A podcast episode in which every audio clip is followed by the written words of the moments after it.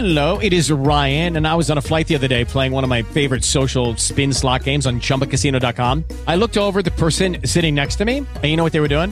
They were also playing Chumba Casino. Coincidence? I think not. Everybody's loving having fun with it. Chumba Casino is home to hundreds of casino style games that you can play for free anytime, anywhere, even at 30,000 feet. So sign up now at chumbacasino.com to claim your free welcome bonus. That's chumbacasino.com and live the Chumba life. No purchase necessary. Group. Void were prohibited by law. See terms and conditions. 18 plus.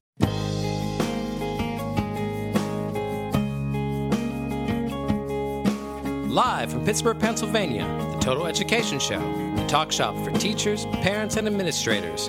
Here's your host of the show, Neil Haley, the Total Tutor. Hi, everyone, and welcome to the Total Celebrity Show. You can check me out on Twitter at Total Tutor, Neil S. Haley, Facebook, and neilhaley.com. And I'm honored to have on the program Jacqueline Bisset, celebrity actress. How are you, Jacqueline? And uh, I know you're excited about your latest project, aren't you?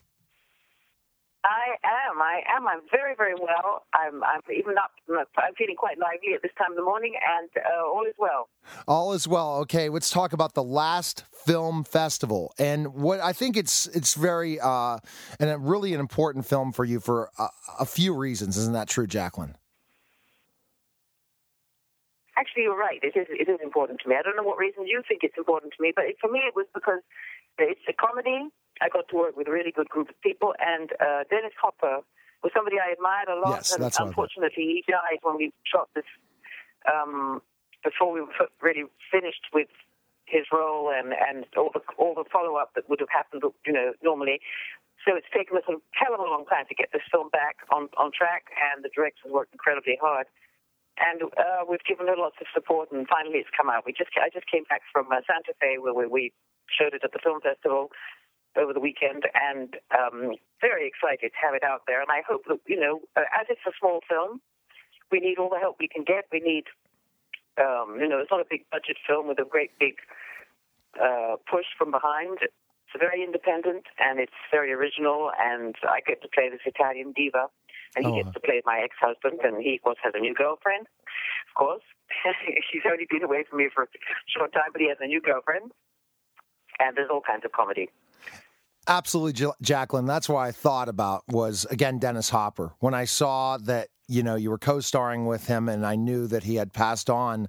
Uh, what a great way to have his memory live on to be his final film, and with you uh, co-starring with him, and your memories of Dennis, right? Well, Yeah. that's sweet of you. Thank you. Well, it's very nice. I think actually we did have good chemistry. We didn't get to know each other very well, but there was something we kind of the way we ripped each other. It was it was good.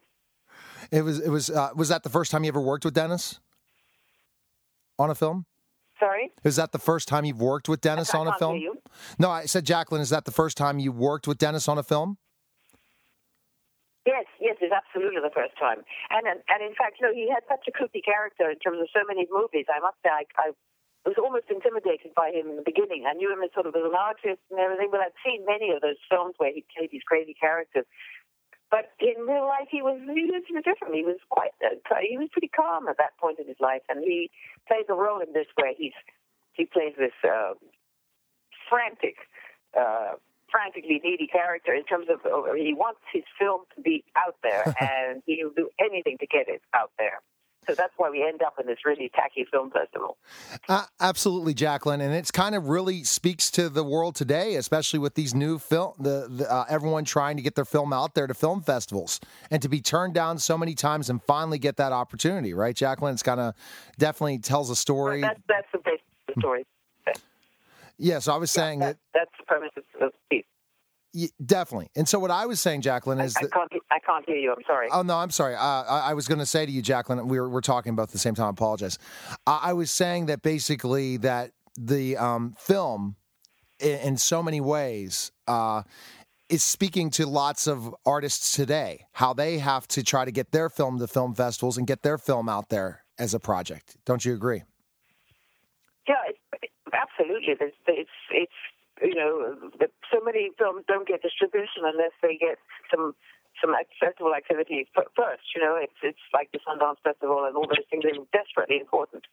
In the film, the premise is that there's 4,000 film festivals in the world, and this film has been turned down by all of them. So we end up in this small town, and uh, you know, it's like the circus comes to town we arrive. And that sounds so funny. And, and think about how many actors go on so many auditions. That speaks to it as well, right?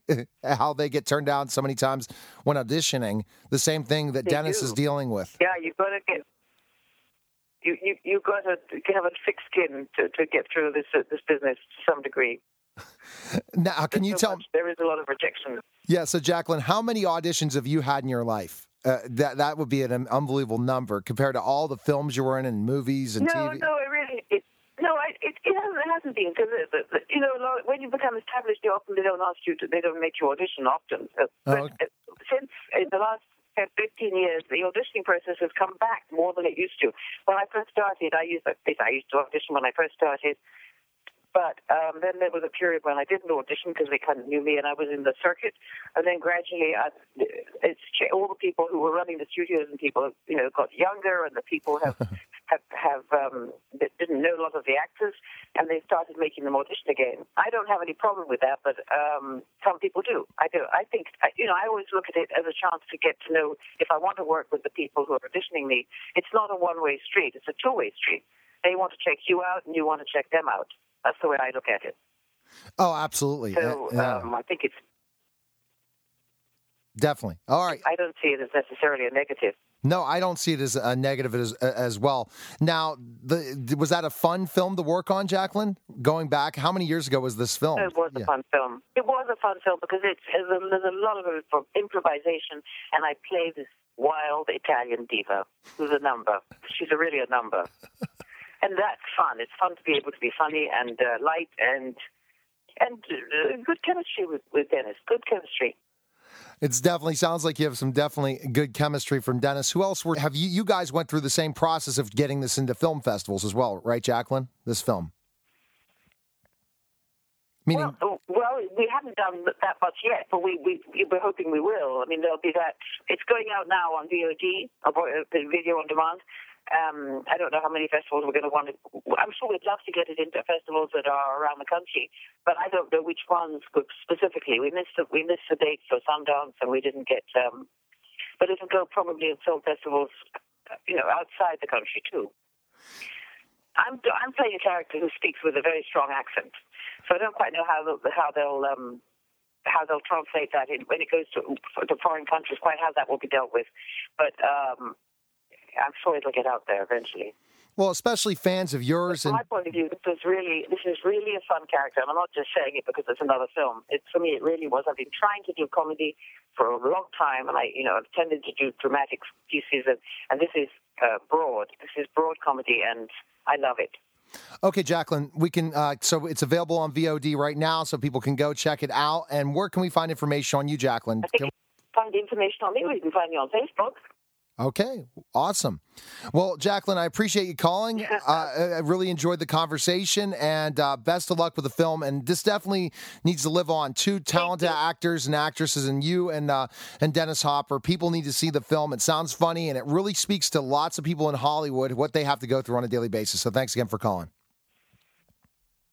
Thank you very, very much. Take care, Bye-bye. Jacqueline. Bye bye. You're listening to Total Celebrity Show, and we'll be Bye. back in just a moment. Bye bye. Hi, everyone, and welcome to the Total Celebrity Show. You can check me out on Twitter at Total Tutor Neil S. Haley, Facebook, and neilhaley.com. And I'm so excited to welcome the program Diedrich Bader of American Housewife. We all know him as Napoleon Dynamite on Napoleon Dynamite, the Drew Carey Show, Office Space, all those places. Dietrich, thanks for calling, and how are you? Well, I'm really good. I'm really good, Neil. Thanks. I mean, How about yourself? Uh, I'm doing fantastic. You know, when I think about your work, I just loved you and, and some of these shows, especially Drew Carey show.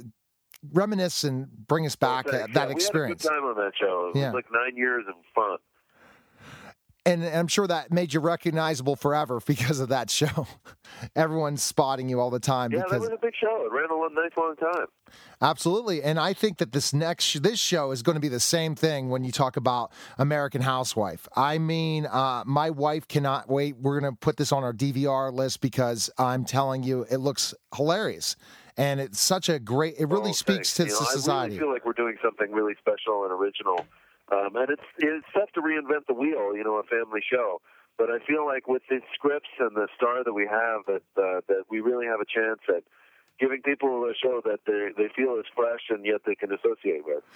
Eh, it, th- that's so true. And thinking about, you know, when we, we, we think about American Housewife and we think about, you know, the particulars of it, it's just it's it's a it's a it's like so many women out there today trying to deal with family life, dealing with all these different things, and then yet they they they see other people around them that you know might be thinner or younger, and the challenges that moms have to go through on a daily basis, for sure. Oh, totally. Yeah, they feel judged because they are being judged. I mean, women are so tough on each other, and they love like judging each other. And uh, with Katie being in an affluent community and not spending all day doing Pilates and yoga and spinning classes, you know, she she's comfortable in her own body. And but she looks different from the rest of the women in the community, and they're always uh, kind of looking down on her.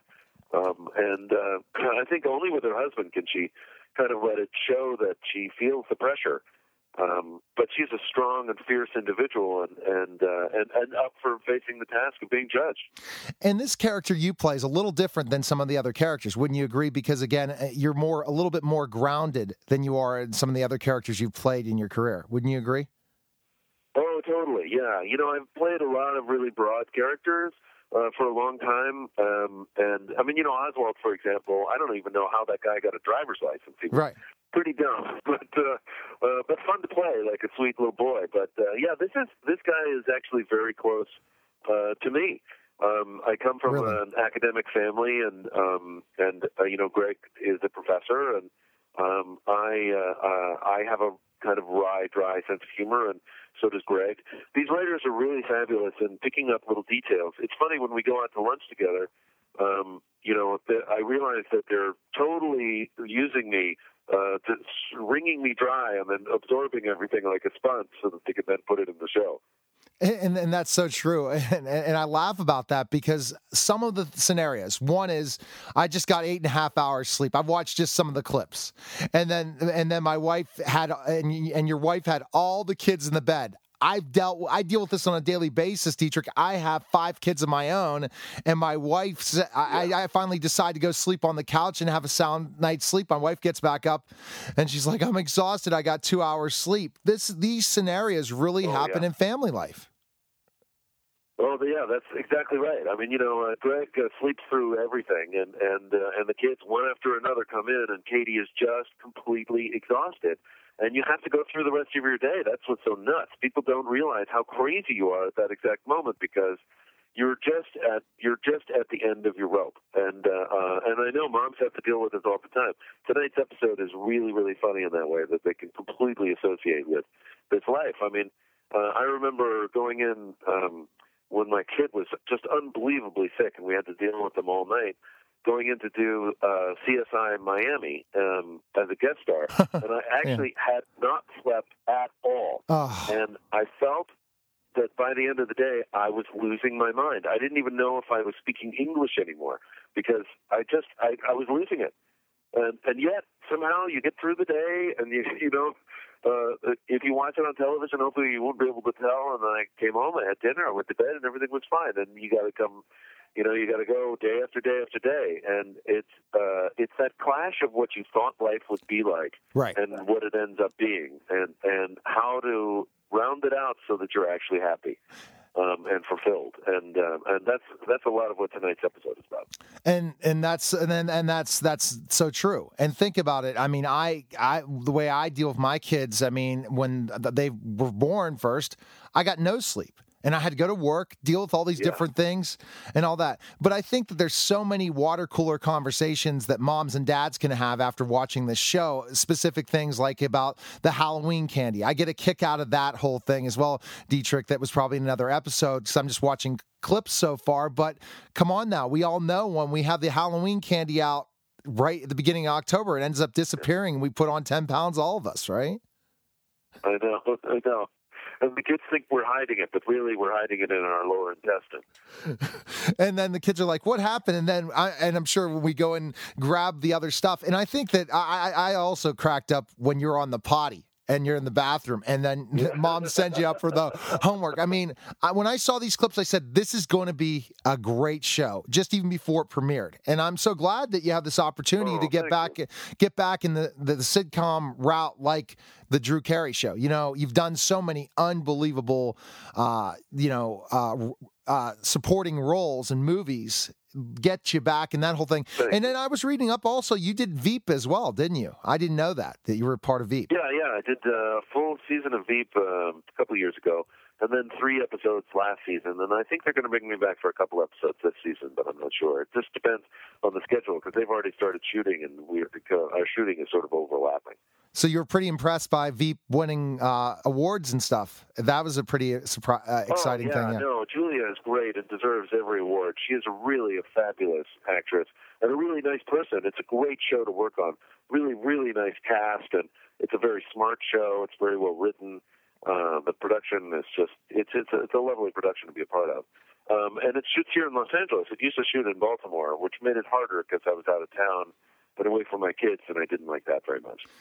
Also, what I like, Diedrich, about Tuesday nights, you have a great lineup on Tuesday nights to, to, to jump in to begin. I mean, to think about Oh, fresh. yeah, totally. Patty show. Yeah. And then fresh off the boat after us. We really have a it's a it's a nice uh, a night uh, to to tune in because it's a great it's just a great lineup of family shows. Comedy night Tuesday nights. I mean, you, you put you, you as you put the middle, yourselves fresh off the boat, and then the real O'Neals, and you have a lot of funny comedy because we all know we deal with Diedrich on Tuesday nights. It's like, oh my gosh, we woke up Monday ready to go to work, and then Tuesday comes, and they're like, is it time for the weekend yet? You, then you just say, okay, let's sit down. And you've got a long way to go. You sit down right in front of the television, say, hey, here it is. And I think it's going to be very, very successful Tuesday nights. Where's the best place we can find information on you? And again, to tune in tonight at 8.30 p.m. Eastern uh, to American Housewife. But where can we find info on you? Oh, uh, well, I'm on uh, Twitter at Bader uh, Diedrich, and I think there's a lower dash below uh, between Bader and Diedrich. Um, and also, uh, you know, the IMDb page is is uh, pretty current. That's uh, the website that keep, you know tracks uh, people's showbiz careers. Uh, but really, Twitter is probably the best way. I'm telling you, I, I just I spot great comedies, and I know this is going to be fantastic. When I heard that you were doing this tour, I said, "Oh my gosh, I got it!" The show continues to have success, and thanks again for calling, man. Thank you very much. All right, take care, Diedrich. See ya. Okay, bye. You're listening to Total Celebrity Show, and we'll be back in just a moment. I'm so I'm excited to welcome to the program rap legend Too Short. Too Short, thanks for calling. And I'm telling you, I was such a huge fan of you growing up. Uh, I think you have a, a, a rap voice unlike anyone else, for sure. Well, I'm fortunate enough to also um in the in the world of hip hop where we now notice that popular artists are being duplicated. you know, people try to sound like them, they try to dress like them. I've I've never really had anybody jump on my coattail like that, so I, that was fortunate. Yeah, absolutely. And and what, what what tell us how you developed that style of rap. Um, well, in the early days, every rapper had to be extremely individual. Nothing about Right. you could be anything like anybody else. So you, you were instantly discredited and pushed to the side. So um, I developed a style, man, where I really like. I was listening to different rappers and how, and how everybody's style was evolving, and I just I went in the direction of keep it really kind of simple. Don't try to be like you know, super rapping, wordy and stuff. People were doing that and they were great at it. I wanted people to hear what I was saying, and I was more or less trying to be like an instrument in the music, where you just kind of fit in the track instead of instead of dominating the track. Like, listen to my words, I'm spitting bars and I'm rapping it. I was like, nah, let me just say some really cool, slick stuff that people want to hear. Make sure the bass is really loud, and you know, bass lines are funky, and it just I, my form- my formula has always been the funk, the funk that I was raised on, George Clinton, Parliament Funkadelic, James Brown, the funk, and I more or less catered to the music with my voice instead of instead of Right. like rapping over some drums or something. So I, I think um, I think people enjoyed the simplistic style of Too Short and didn't expect me to be like uh oh he's the best rapper ever. It was just like I love listening to Too Short, good music. And, and that's so true, Too Short. And I, and I think that that's where it was that. But again, you just had that certain style and that certain ability, and you got caught up in a very interesting time in rap, didn't you? For sure. And with the East Coast, West Coast, for sure. Well, yeah, that was um, you know, you had to um, you were supposed to pick sides. I'm from California. Right. I'm from New York. Who do I like better? But I was the I was the guy back then who um I just told everybody involved. I'm like, man, this is I, I clearly see what this is. This is more of a Puff Daddy, Suge Knight type of thing. With you know, Suge Knight had Tupac were all riled up. He had a you know he went through some stuff, being shot and robbed and going to Right. jail in New York. So he was really, really bitter, and he was the one who was feeling it, and Suge was allowing him to, giving him the platform to do it.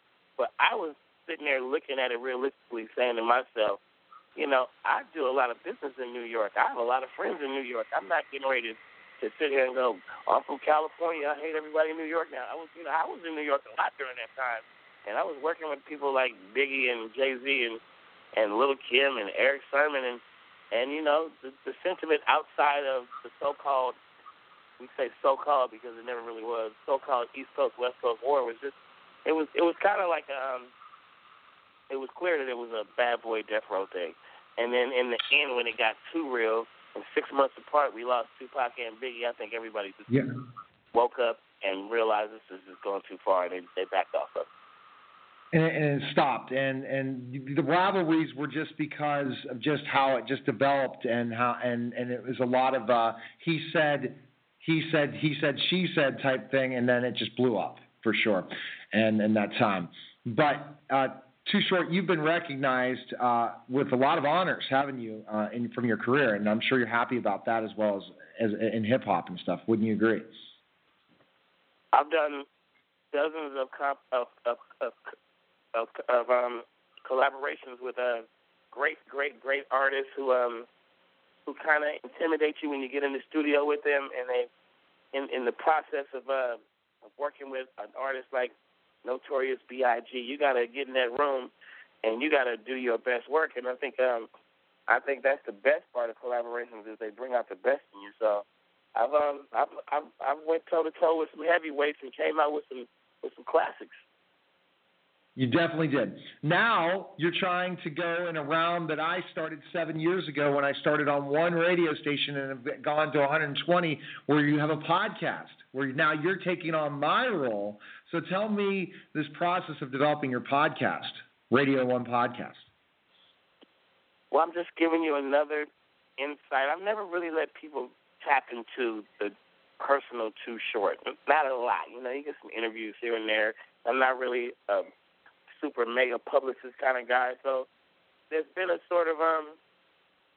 You see me out a lot, but not. I'm just not all in your face like that. So I think that kind of letting people tap into my world a little more is uh, is you know, it's good timing for that right now. I, um, I got a lot of music that uh I've been recording over the years. And since I've been back independent, not on Jive Records, and I'm not trying to sign to any major labels ever, I um got a lot of music. I just you know I want to creep into my show and let people hear the music I've been working with with other artists. Um, a lot of every time you listen to the show, you're gonna hear these great songs that you've never heard anywhere in the world.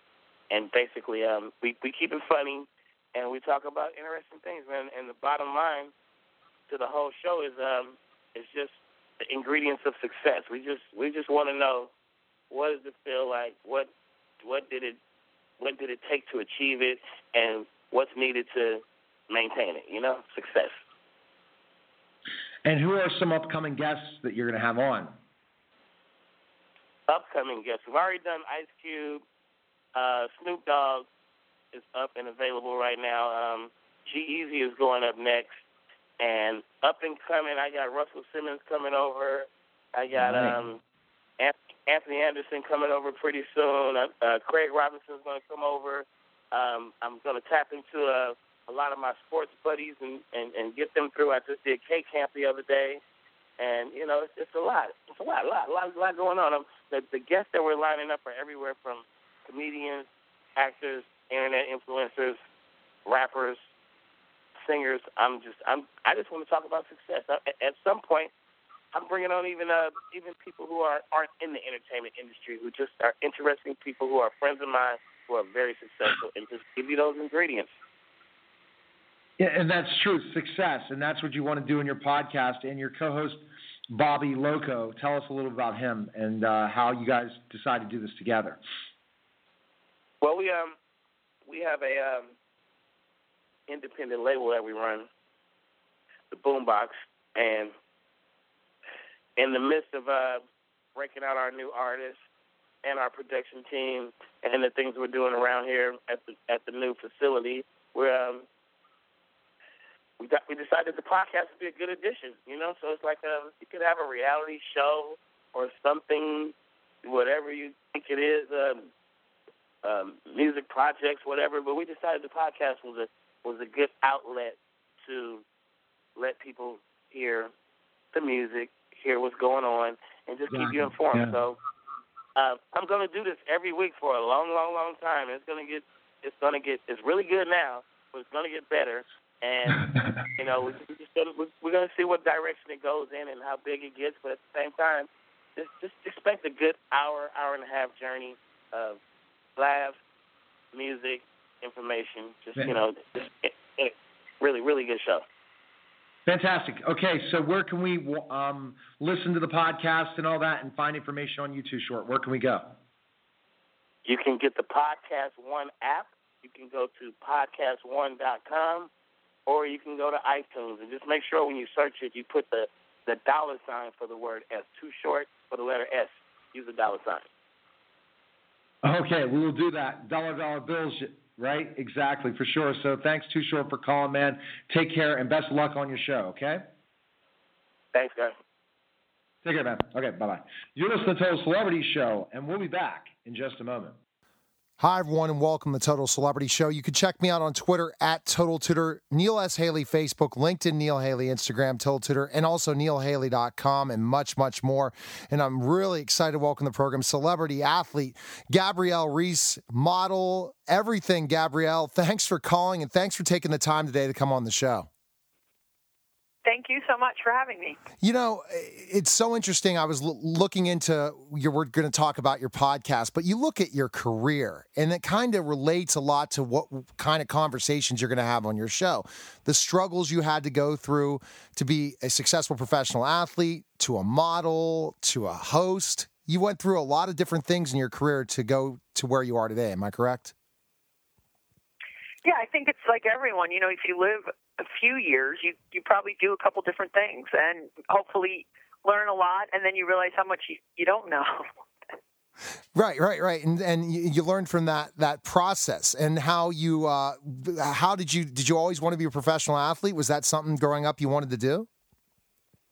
You know that that's um I think one of the most um for me the biggest surprise of my life uh, growing up uh, was that I went first of all to college on a scholarship, and then I went on to play professionally. I had no sense of that even at 15 years old. So by 11th grade, I I didn't I wasn't even connected to that dream. Um, just the way that, that my road took me, and and um, I think that that was you know sort of one of the most impactful things that ever happened to me. And um, but no, I didn't grow up. You know, I know Kerri Walsh very well, and and I'm a you know I think it was sort of always in her mind. Um, and I know a lot of I have a lot of friends and peers that they kind of had that drive and knew early. I didn't. And you definitely led the way for Kerri Walsh and all the others in success in that sport. Do you agree, Gabrielle? Being one of the, the well, yeah. you know, I have to be honest. There was a group right before me that kind of built the platform, and then I got to capitalize on the platform. So we had athletes like Sinjin Smith and Randy Stoklos, and and some on male on the male side, and and um, some athletes on the female side that they kind of got the platform where it was, and then when I came in, and the athletes and I, we got to really benefit because it was already built. Building it's the hardest part. Right. It's definitely it's yeah, definitely so it was, uh, good timing. Good timing. Good timing. Good, good timing. And then how did you kind of you, you stretch from sports to hosting and modeling? Did it all just come through the success you had as a professional athlete? Did people come to you, or did you strive for those opportunities? Well, what happened is when I was playing college ball, I got the opportunity I had gotten the opportunity to model prior to going to college, and then I waited. Um, and then my second year of competing, I gave up my scholarship because of NCAA rules about making mm-hmm. money and and being on scholarship. So I modeled all throughout um, playing for Florida State. And then once I turned professional, I actually stopped modeling, but I kind of used all the stuff I learned in that business for that other that sort of next image part.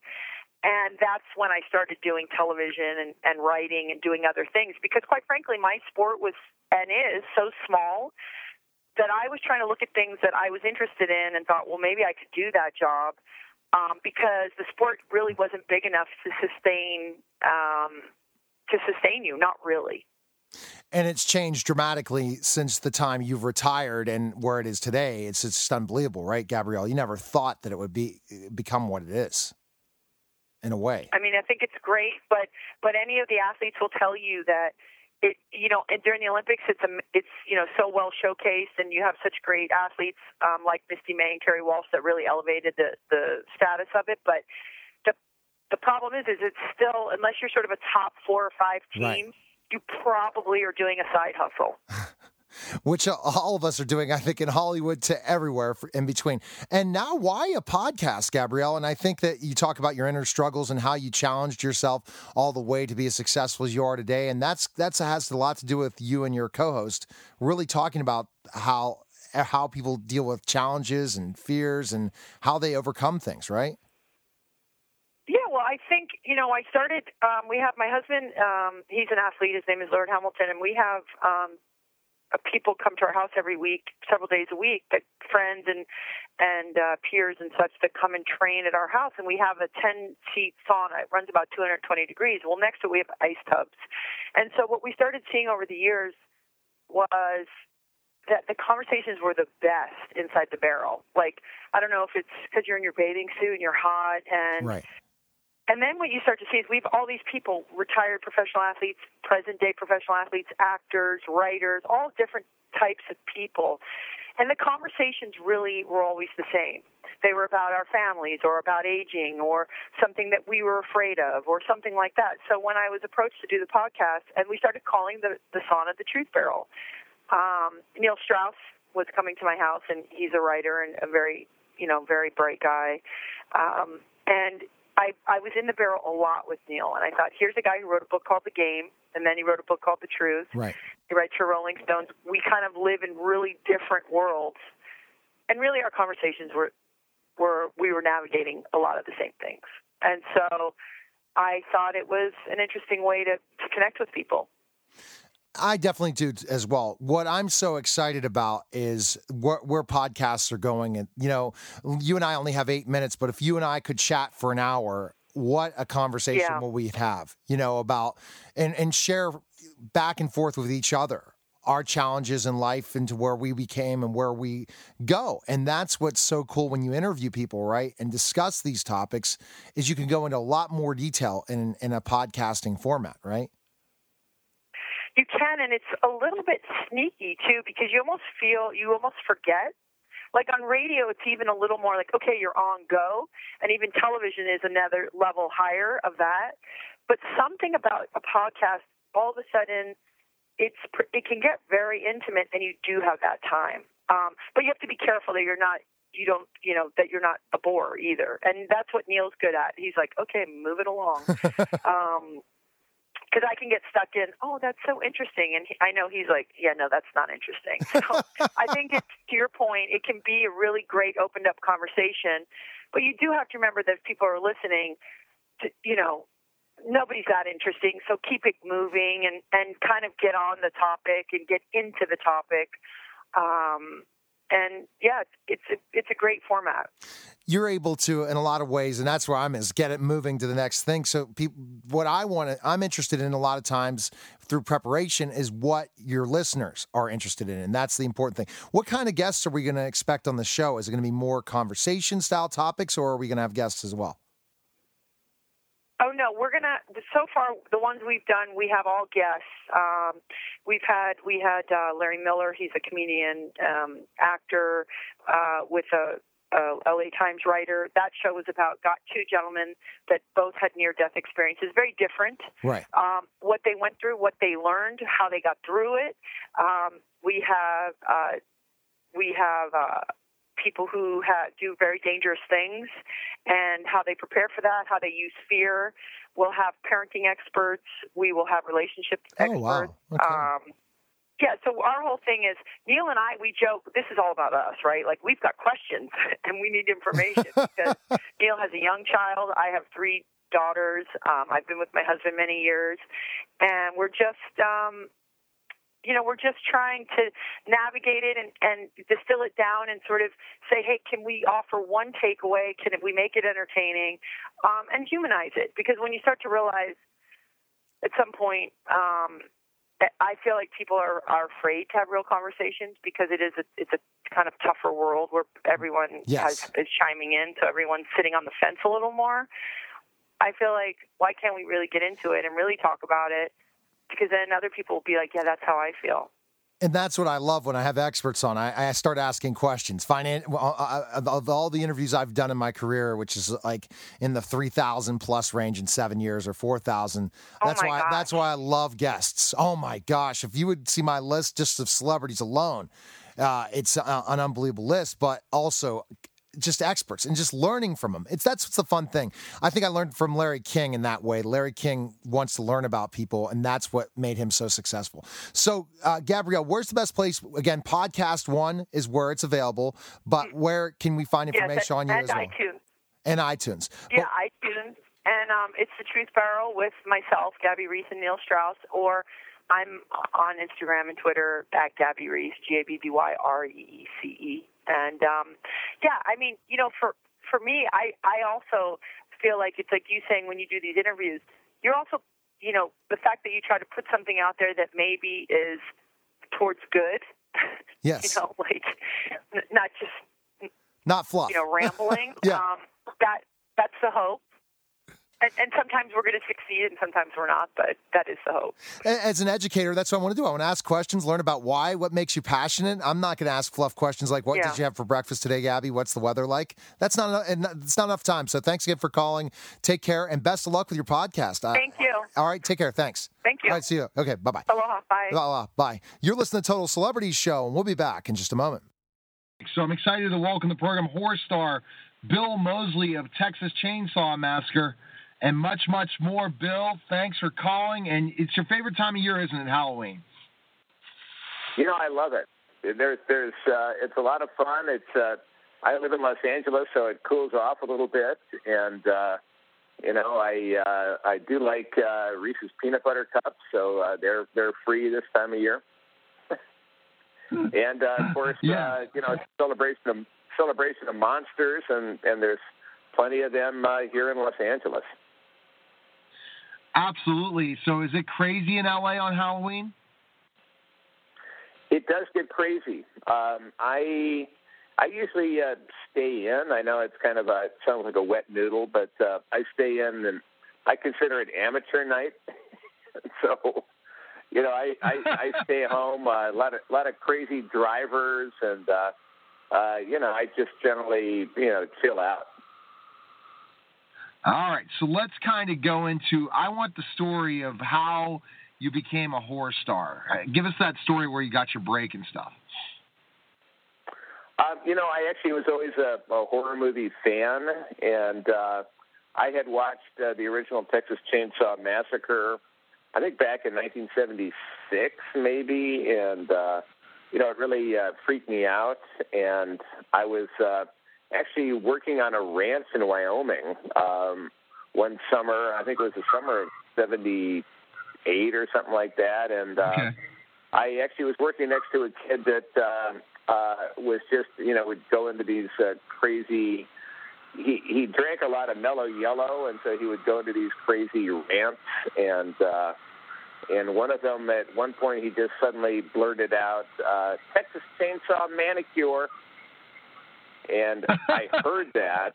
Uh, I went back to the bunkhouse because it was a ranch, and uh, I wrote out a five minute scenario about a woman who goes to a beauty parlor, gets her hair done, wants to get her, you know, nails manicured, and out from the back comes Leatherface uh, and gives her a manicure with a chainsaw. And uh, so I, uh, I I wrote that out, and uh, I went back to New York City where I was living, and uh, made the Texas Chainsaw manicure. Uh, at the very end, uh, the woman, you know, she passes out from fright, and then when she comes to, she she looks down and she realizes she's gotten a fabulous manicure. so, and she goes out and, and shows her husband, played by me, you know, driving a pickup truck, dressed like Ed Neal from the original Texas Chainsaw as the hitchhiker.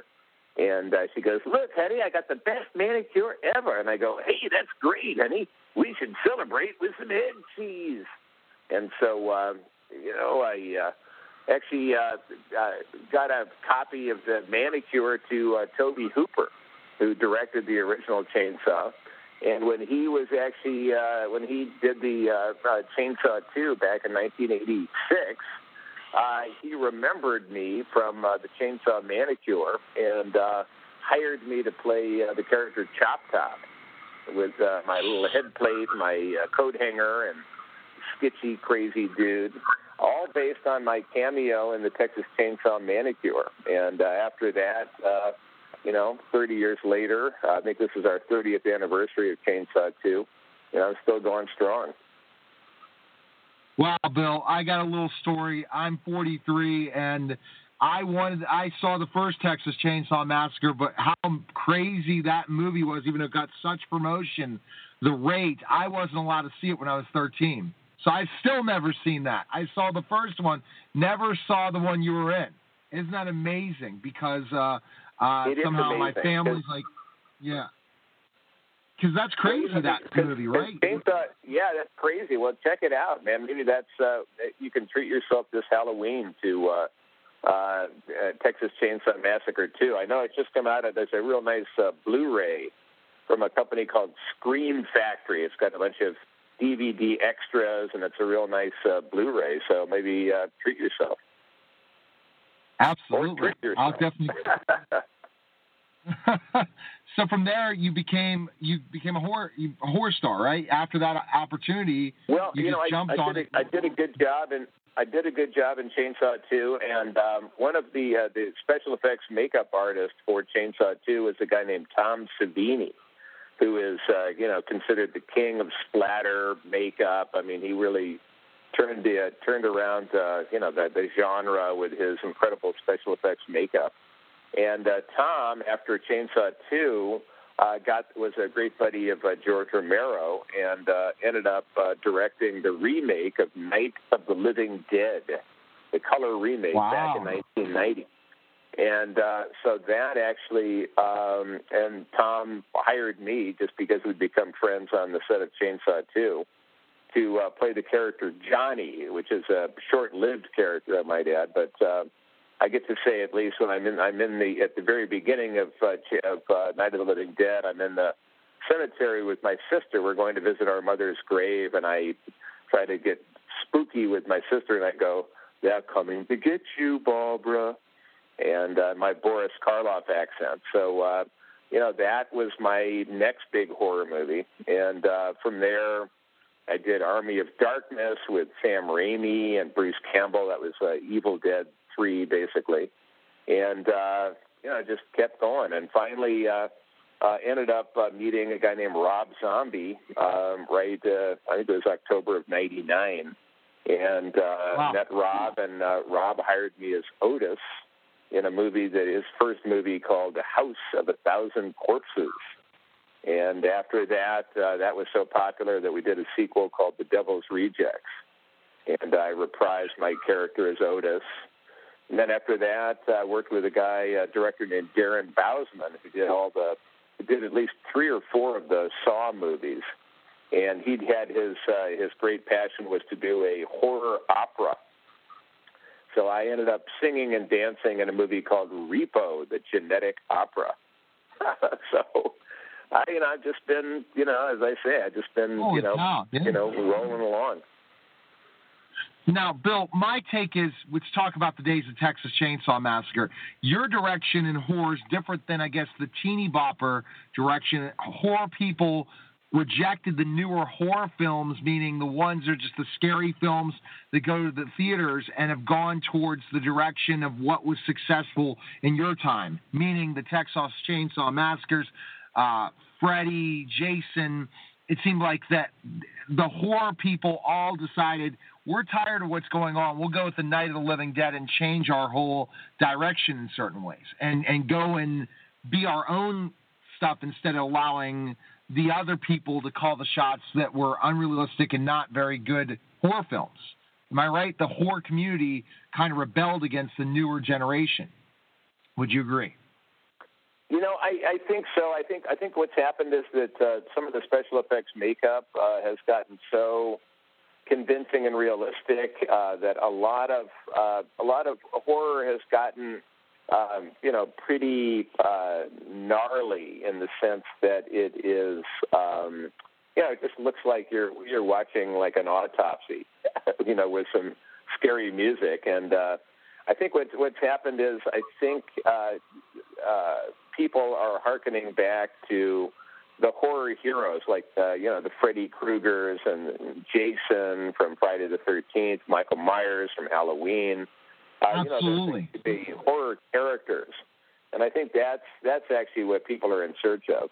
And I go to a lot of this time of year. I go to a lot of horror conventions around the country, and actually, uh, in a couple of weeks, I'm going to Germany for one. Um, and uh, people still seem to be really excited about uh, meeting guys again like Robert Englund, who played Freddy, uh, me with you know uh, Chop Top and Otis, and uh, you know uh, Kane Hodder, my my buddy who does uh, you know who did uh, Friday the Thirteenth, Jason. Yeah, he was on my show last week. Yeah, that, that, yeah, yeah.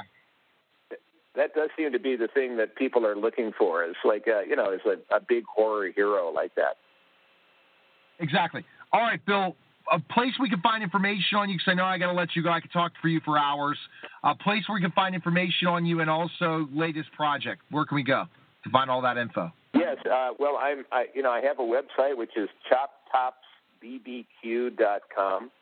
C H O P T O P S B B Q dot com. Um, and then I'm on social media, and it's at Chop Top Moseley, M O S E L E Y. So uh, I'm on Twitter and Facebook and all that kind of stuff. Um, the next project coming up is um, I'm doing a movie called Crepitus, which is C R E P I T U S, and I play a scary, crackling clown, hey, like everybody else, um, uh, in uh, Michigan. I, I shoot that in uh, January in the Upper Peninsula, so I'm going to pack some long johns. I'll be a, a, a scary, chilly clown. All right. All right. Well, Bill, uh, happy Halloween. Thanks for calling, man, and take care. Well, thank you very much. Happy Halloween to you, and remember to x-ray your candy. I will. You're listening to Total Celebrity right. Show. We'll be back in just a moment. Hi, everyone, and welcome to Total Celebrity Show. You can check me out on Twitter at Total Tutor, Neil S. Haley, Facebook, LinkedIn, Neil Haley, Instagram, Total Tutor, Pinterest, Neil Haley, Google Plus, and also on Periscope at Total Tutor. And I'm excited to welcome to the program uh, relationships expert for the show. What to text him back on ABC.com. Matthew Hussey. Matthew, thanks for calling. How are you? Uh, I'm great, Neil. How are you? Fantastic. Now, you know it's interesting, Matthew, when you think about relationships in general, how things have changed in the last, let's say, ten years. It's just it's it's unbelievable, isn't it? How people connect and compared it, to yeah. It is. Uh, you know, we, we've got so many new ways of talking to people and, and meeting people, and it's given us an, an enormous amount of breadth in terms of the amount of people we meet, but we're, we're losing the depth in the way we connect with people we're definitely losing the, uh, the way we um, how we connect with people. Is it because more and more people don't really have real relationships? They have online relationships. They have text message relationships. No one's going to the bars really to meet somebody as much anymore as just. I wonder if the bars are empty now for relationships. Matthew, are they all in just chat rooms and different things? Well, I think we haven't replaced the bar scene as a as a place that people like to go, but I think we've certainly uh, the bar scene has has become a place where people are in some way less practiced at approaching each other and talking to each other. Uh, you know, they know that they can get their little jolt of validation uh, from going to their phone and texting somebody uh, and getting some feedback there instead of having to talk to somebody who's across the room. And that's not a great thing for having uh, being able to meet people in person. But what I do think is that the opportunity now is so much greater because uh, as a man or a woman, if you can approach someone, if you can be charming, if you can talk to them uh, and have a real conversation in person, you are now somebody who really stands out. The art is being lost amongst the masses, uh, and it gives us an incredible opportunity to shine for those who know how to do it. So, Matthew, it's hard always for me to talk about five. I have five kids of my own. I'm married, uh, so looking at the dating scene, but I'm looking back at 43 and saying, "Oh, that was a long time ago." But I could imagine that phones are pulled out all the times at bars now, Matthew, right? And and different things and selfies are being taken. And and as you said, the art of approaching somebody, especially as a man who's living on that phone, they don't know how to approach a woman and talk to them and stuff like that. And that's what this part of this show is about to teach people these how to really uh, break down relationships, right? Well, that, that's absolutely right. Um, you know, each uh, uh focus on focuses on ten different episodes, where each episode is designed to deal with a common scenario that people face. So, for example, a woman who says, "I'm on a dating app." Texting me, he's texted me for the last two months, and he hasn't actually asked me out. Oh my what gosh. can I send him that might make it more likely that he'll ask me out? It's those types of scenarios that we're that we're dealing with here. That's got to be uh, difficult for a woman to do that in, in, a lot of ways, Matthew, to have to initiate. Is it, why are men not figuring out these clues as much anymore? Well, whether or not it's because they're not figuring out clues or, or because they simply have this buffet of options, um, it, you know, guys, guys are people have become more disposable. And you know a man is getting his validation from his bedroom texting somebody and isn't having to put in the effort to actually go out which represents effort. Um, and ironically it's the woman right now who has a higher standard um, who who makes herself a little more challenging. She's the one that's going to get the better uh, uh, attention from guys. So for example if a woman were to send uh, a message to someone saying I noticed you love texting and the man said in response, How do you mean? And she says, um, We never actually uh, talk. we we, we only text. We're like pen pals. Um, well, no man wants to be a woman's pen pal. Uh, it's not sexy. It makes him feel like a teenage boy, uh, not a man. Um, and he now wants to rebel against that image that he's been given. So if she then says, um, I'm back talk after work, you should give me a call so I can hear your voice now she's made it a positive thing. I want to hear your voice. Your, you know, the insinuation is you're sexier on the phone than you are by message, by text. Uh, so now, when they do speak, she can leave the phone call and say, "It was so great speaking to you. It's always such a pleasure hearing your voice." Now, what she's really doing is, and which is what most people are not doing today, is she's really training this person to like the thing that she wants him to do, i.e., meeting up in person or calling, um, and creating more of a negative stereotype around the thing that, that she doesn't want him to do. And none of this is is really manipulative. It's just the truth. You know, yeah. women do find it sexier when a guy actually gives them a call. Um, so it, it's just about understanding how to communicate with the opposite sex and doing it 10% better than everybody else is doing it. And that's what my show, What to Text Him Back, is all about. Okay, so everything is a different scenario. I bet you the one scenario, Matthew, that's out there is when you see the bubble. You know, when you're you're waiting for a text to be received back and it doesn't come back with an answer. What to do, right, Matthew? I'm sure that. Was... When you see that they're typing stuff, when you see that they're typing something, but then nothing comes back. Yeah, yeah, yeah, a very a very frustrating scenario. The thing I always say to people is, you, it, why are you even in that situation where you're sitting there on your phone watching for somebody to text back in the first place? Why are you not living your life and being present with whoever it is that's around you and whatever it is that's going on. Because either you're at coffee with someone right now and you're ignoring them by watching those those uh, that bubble, or you're not with anybody and you're ignoring all the strangers around you who are who are real potential for you to speak to and and uh, have an interesting interaction with. You, we will only meet people if we start looking up. And ironically, even though this is a show that's about texting, it's called What to Text Him Back. Ironically, the idea of this show is to get people off of texting and into real Good. life. So it's not training people to text better so that they can text more, it's so that they can text less. I just, I mean, I just don't understand it. I, I guess I, I don't know, Matthew. Think you think that it's easier now to communicate with women, or harder now than when I was in my twenties? I think it's I think it's become seemingly more complex to people when in fact it's actually a lot simpler. The old the old ways still work. If you are charming, if you understand what it is to be charismatic and attractive, and you know how to be an incredible presence uh, on a date um, and when you're with somebody, then you will win. It's the people that have become addicted to the video game of texting, of apps, of online dating, and have bought into the frame Yes. of reference that everybody is now disposable. They're the people that are going to lose. They are. And I, I, how excited are you about this uh, platform on ABC.com to have all your shows? That's fantastic.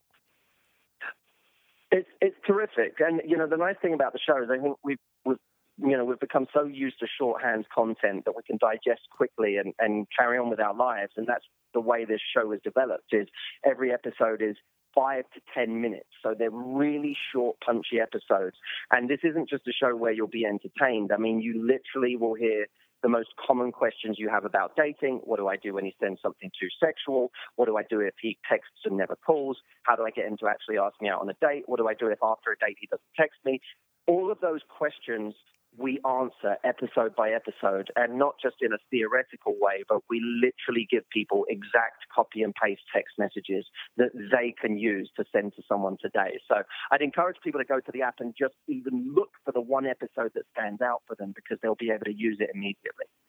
That's fantastic. And uh, any other news for you, Matthew? I guess after this, there's some more more big things coming up, so you got to go check you out as well, right, Matthew, for all the projects you have going on. Yeah, absolutely. I, I'd encourage people to you know, um, you know, we do YouTube videos every week, and you know, we're we're just we're always furthering the conversation about dating, and, and you know, it's uh, it's always coming from a loving place. But people really, you know, we've built an incredible community of of women who love hearing everything that uh, that we have to say and find it very very helpful. And you know, I'd encourage anyone who's struggling in their dating life right now or feels lonely um, to just come and check us out. My name's Matthew Hussey, for anyone who doesn't know.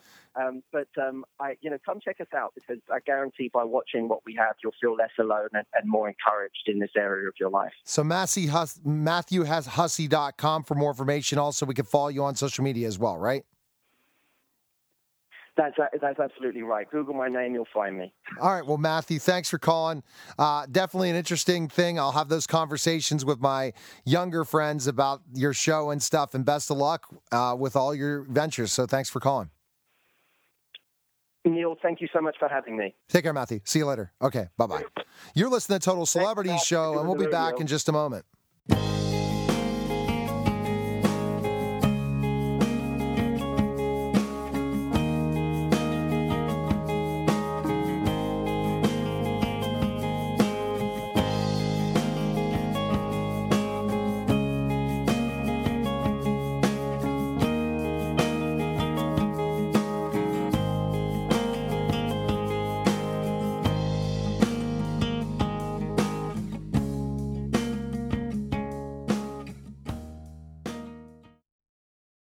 Lucky Land slots, you can get lucky just about anywhere. This is your captain speaking. Uh, we've got clear runway and the weather's fine, but we're just going to circle up here a while and uh, get lucky. No, no, nothing like that. It's just these cash prizes add up quick. So I suggest you sit back, keep your tray table upright, and start getting lucky. Play for free at LuckyLandSlots.com. Are you feeling lucky? No purchase necessary. Void where prohibited by law. 18 plus terms and conditions apply. See website for details.